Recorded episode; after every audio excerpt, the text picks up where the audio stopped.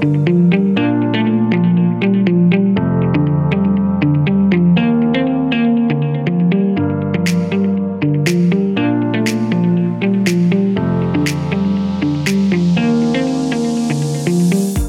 word busy is never far away from any fair assessment of the festive period.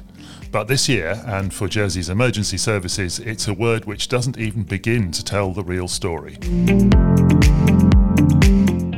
Investigations are now underway into the island's twin tragedies, one in St Aubin's Bay and one on Pier Road, which together claimed 13 lives.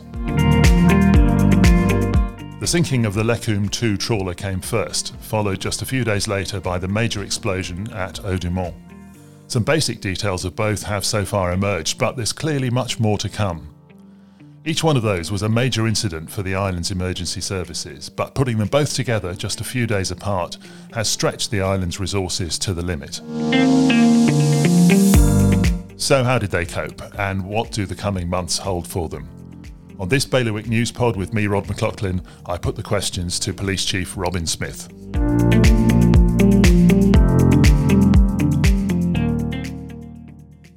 Was a remarkable couple of days, wasn't it? And in fact, it's been a remarkable three weeks, and it's it's just worth pausing, isn't it, not for a few seconds, just to think it is just over three weeks. A lot has happened, a lot has been achieved, but there's also been a huge impact on uh, the island, to the people in the island, and of course those families that have been so hugely affected. What I have been really struck by, uh, before I talk about how we've responded, is is how the community has come together. I described it as the Jersey community spirit, and um, just as I was walking down here uh, uh, to come and see you, I, I looked at my watch and realised actually tomorrow is my third anniversary as being the chief here, which has been an enormous honour. But it's three years that have gone in a flash. Uh, I can hardly believe it has been three years. And I'd only been here a few weeks uh, before um, somebody started talking about something called COVID. Uh, and then we spent the next sort of year and a half or so uh, policing the pandemic, as I described. So it's been a, a very interesting uh, and quite challenging three years, uh, but nothing quite like what happened on the 8th and the 10th. Because, as you quite rightly have um, have said, not only do we have one tragedy uh, quickly followed by another, probably unprecedented in, in modern history or recent history or recent memory is probably a better description. Two tragedies, um, uh, 13 deaths, you know, huge impact. But I have been really struck by the reaction from our community, the support that we've had, not just not just the police service, but across the board, uh, in responding to it.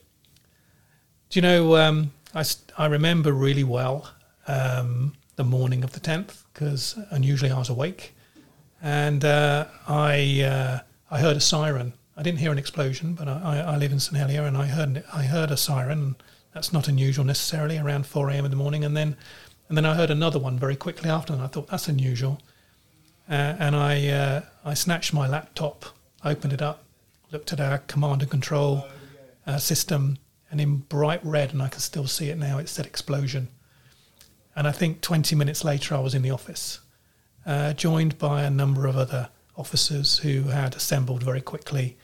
Uh, and then we started, started to uh, organise the joint response um, over, particularly over that next sort of 12 hours, um, uh, 18 hours probably, um, chairing what we call the strategic coordinating group which is a well rehearsed process uh, involving all agencies, uh, numerous government agencies, uh, as well as the emergency services, as well as Andium Homes and the like, to to deliver the island effort to do what we can do, all we can do for those poor victims that have perished in the explosion. And can you describe the immediate response of the of the police to that um, that larger tragedy?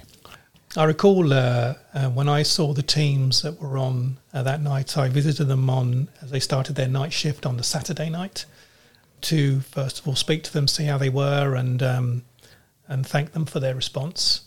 I spoke to one officer who had been in a police car towards the back, uh, towards the fort, and he said the power of the explosion was such that it moved the police car five meters down the road.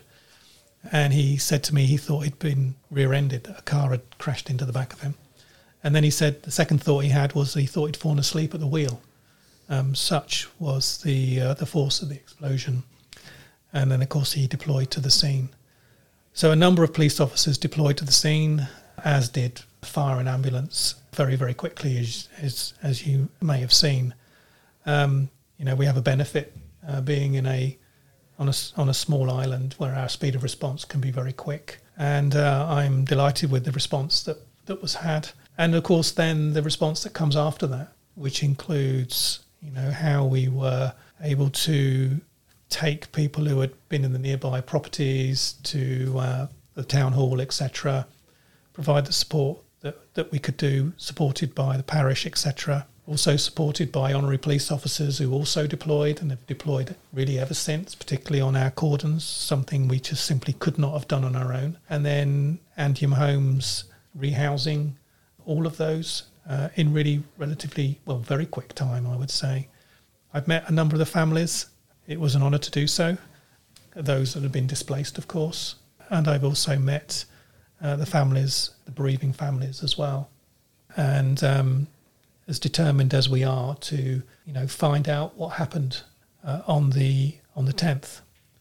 I'm also, as you can imagine, really mindful that there was also the tragedy on the eighth, and States Jersey Police have now undertaken the uh, investigation into those events on the uh, on the eighth uh, to establish um, the circumstances which led to um, the maritime incident as well.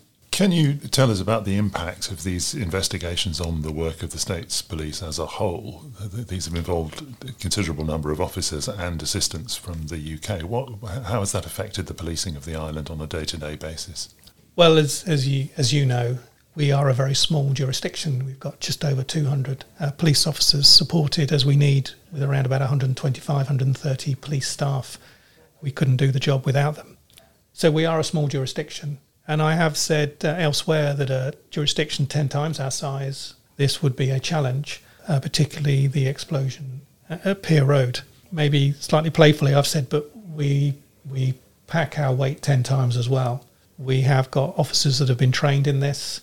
We practice it, but it's not just the police service. We practice with the fire service, the ambulance service, government of Jersey, and indeed other partners as well and uh, we had a major incident at the uh, at the airport. You know, uh, uh, pre-planned to practice these things. You know, we have a plan. We have a major incident plan.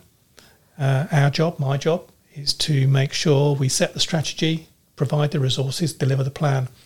Now, some of your listeners might say that that's quite simplistic. Well, I, I, I know from experience that everybody will make it more complicated.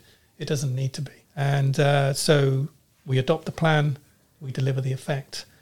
Uh, and I have been impressed ever since uh, with what I saw. But it does have a, uh, an impact on on our um, ability to provide day to day policing. But I should point out that I am absolutely confident, supremely confident, that we are always able to keep islanders safe. But it is about building up capability and capacity. And we've already had enormous help and support from the UK, UK forces, uh, as indeed we did with fire and ambulance as well, particularly in the first um, uh, week, 10 days uh, of the incident. Uh, National Crime Agency, as well as a number of other police forces in the UK, providing us with experts uh, and helping us build that capability and the capacity, as I've already mentioned. Officers, uniformed officers, have been on 12 hour shifts uh, since around the 10th and 11th, and that will continue until midway through this month. And that helps us build that capacity but of course, you can't do that forever because officers will get tired and we need to be mindful of that too. But I'm enormously grateful to them, as indeed I am with all the emergency services and everyone else, for the way people stepped up. I've described it before as the Jersey community spirit. And uh, I have frankly lost count the amount of times when officers have been on cordons and members of the public, as well as you know various companies, have, have arrived with food and stuff like that uh, it really does show that we, we do live in a truly wonderful community uh, that genuinely cares. And I thought, um, you know, the, the dean at the service of commemoration a few days later, he, he struck the right mood in the island, I thought. And I was also struck by um, a number of the comments made, particularly by the Lieutenant Governor, who really did focus on community and talked about its dedication and passion and its generosity as well. That makes this job easier, certainly makes it easier for those officers who have been on cordons over what was a really awful weather uh, following the 10th. So um, that keeps us going. Um, and we, keep, we will keep going. And as I said again, I, I have nothing but admiration, and I'm so proud to be the police chief uh, for what has been achieved so far. The Haut-du-Mont incident, particularly, has been a deeply distressing incident affecting, a, a comparatively for Jersey, a large number of, of people. Um, and your officers have obviously played a, a, key role in terms of the family liaison. What do you need to do within the police service to ensure that something which is so psychologically traumatic um, it, it, doesn't have an adverse effect on the on the running of the police service? It's of course not just the police service. It's it's uh, every emergency service and indeed others that, that respond. You may have heard me say before that, you know, we are no different really. We are citizens in uniform. Our staff can be traumatized by things that they see and do, particularly in the emergency services, because we have to do those sorts of things. But of course, to equip them, we provide additional training. They get given the right leadership and, and supervision. But we also have something called the TRIM process. Various organisations use different things, but this is really uh, an opportunity for us to speak to our officers, either as a group or on an individual basis, particularly after traumatic events. And it, it may not just be a major incident like the ones we've been dealing with. You know, it could be following dealing with a you know significant car crash or something like that. You know, 30 years ago plus when I joined, it was you. You know, the sergeant said to you, "Are you okay?" And you said, "Yes, sergeant." That was it, even if you weren't. I think all organisations are infinitely more sophisticated than that now. The government has set up uh, a welfare cell, as we described it. That was set up as part of the strategic coordinating group within a day or two uh, of of that particular incident, where we look and care our care care our staff, uh, look after the care of our staff, uh, and and that is still the case for States Jersey Police. So I'm grateful for you asking that question because part of our over one of our overall strategic aims is the welfare of our staff, not just today, but but tomorrow, next year, and the year after. I mean, clearly at this stage, it's not appropriate to ask you about the detail of the investigations which the police are carrying out. But I suppose one of the unusual features of the Haut-du-Mont tragedy is that the fire service uh, turn up not only as, as assisters, as emergency service response teams, but also as, as actors in the sequence of events which led up to the tragedy.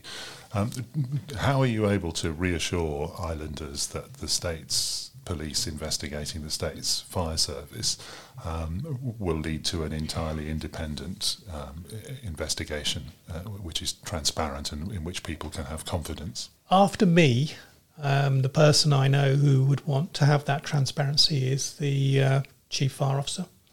Uh, and you will have heard him say that a number of times soon after the tragedy. I, I recall being asked this question a number of times, and if, if I'm honest, I was a bit bemused by the question because independence has never really been an issue, certainly not through my career, because I am ferociously independent.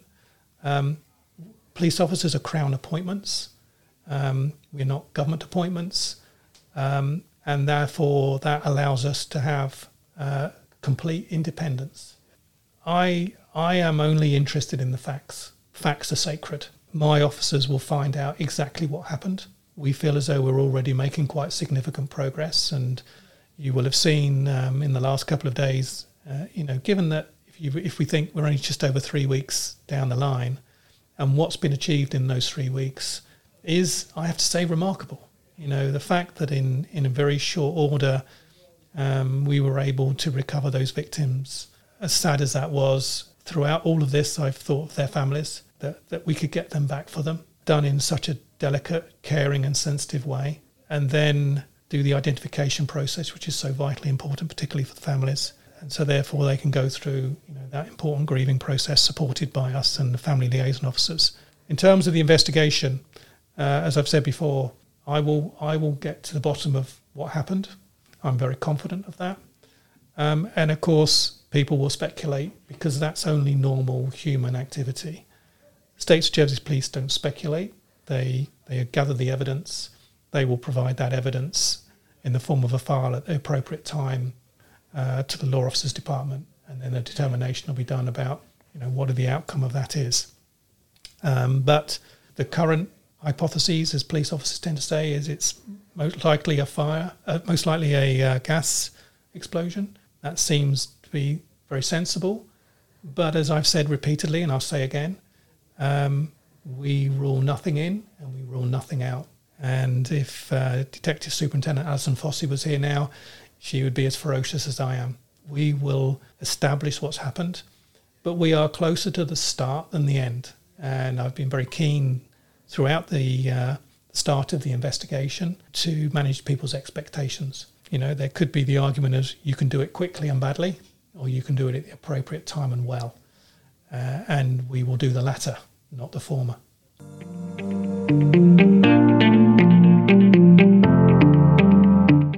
Police Chief Robin Smith speaking to me, Rod McLaughlin.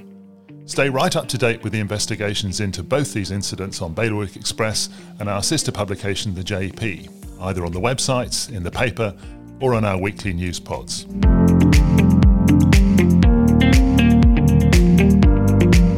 If you can spare a moment to like and share this pod, maybe give it a quick review, that would be immensely helpful. But for now, from the team at Bailiwick Express, thanks for listening. More next week.